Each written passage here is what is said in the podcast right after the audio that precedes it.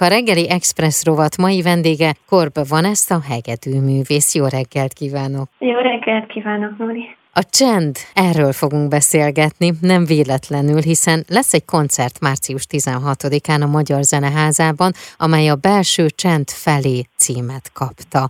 Mielőtt belemennénk, hogy mi lesz ezen a koncerten, kik lesznek azok, akikkel te együtt játszol, ezt meg szeretném tőled kérdezni, hogy neked a csend az mit jelent?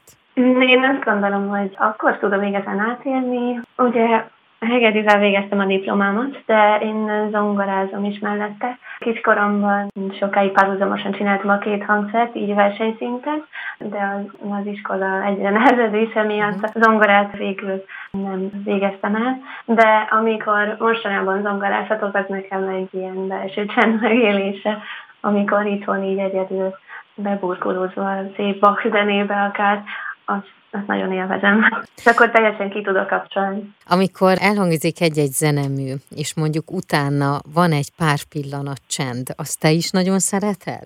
Igen, igen, az az nagyon hatásos tud lenni számunkra is, előadóként, meg a közönség számára is szerintem, amikor így megáll a, az idő.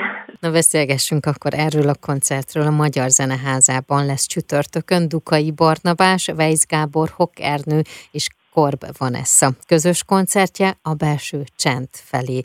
Kit, min hallhatunk, illetve hogy fog felépülni ez a koncert, de persze arra is kíváncsi vagyok, hogy hogy jött ez az ötlet.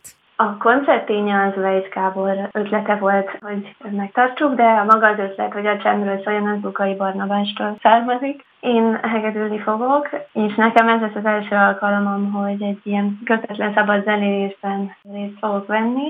A kottától ilyen módon való elszakadás nem volt eddig része az életemnek. Hmm. Ugye az improvizáció lesz az est középpontjában, ami igazából teljesen más, mint, mint amit például a jazz műfajában megszokhattunk. Lukai Barnabás zongorázni fog, de lehetséges, hogy nem úgy fogja megszólaltatni a hangszert, ahogy azt megszokhattuk. Szóval lesznek különleges elemei is. Rehisz Gábor szakszafonon fog játszani, és Hokkerő pedig bőgőzni fog.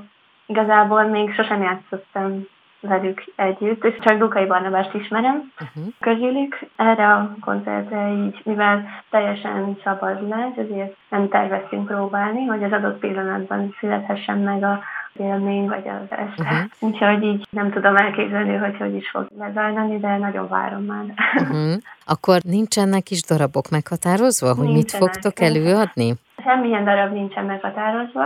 A zene legalább azért összetevője fog megszólalni, ugye a csend.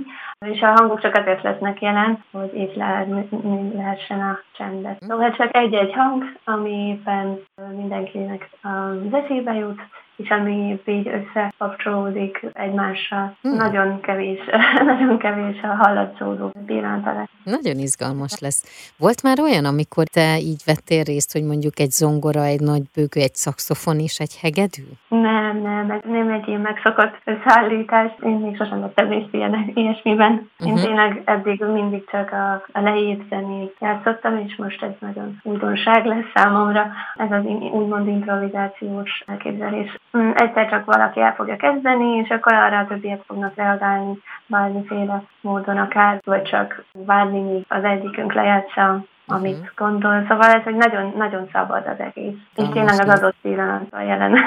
Ez lesz tehát akkor most eh, március 16-án, a belső csend felé ez a koncertnek a címe. Utána neked milyen elfoglaltságaid lesznek? A Danubia zenekarban játszom, és velük lesz számos koncert. Márciusban lesz az arénában a James Bond zenéket fogunk kísérni, azon részt venni. A Debussy estünk lesz a Zeneakadémián, hmm. úgyhogy ezeket nagyon várjuk. Ezek e... teljesen más, más milyenek, mint ez a koncert.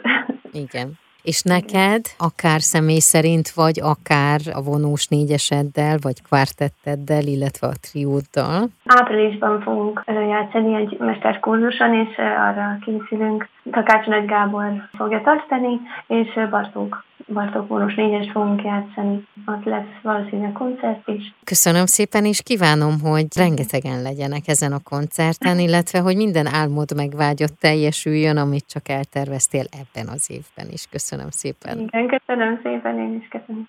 A csend mindennek az alapja, főleg a belső csend. Manapság külső csend gyakorlatilag nem létezik. Ezen a koncerten a csend a főszereplő, egy koncert, amelyik nagyon halk lesz, de éppen ezért különleges. Erről beszélgettem ma Korb Vanessa hegedű művésszel, a Magyar Zeneházában négy kiváló zenész vesz részt ezen a koncerten, Dukai Barnabás, Weiss Gábor, Hokkernő és Korb Vanessa. A reggeli Express rovat mai vendége Korb Vanessa hegedű művész volt.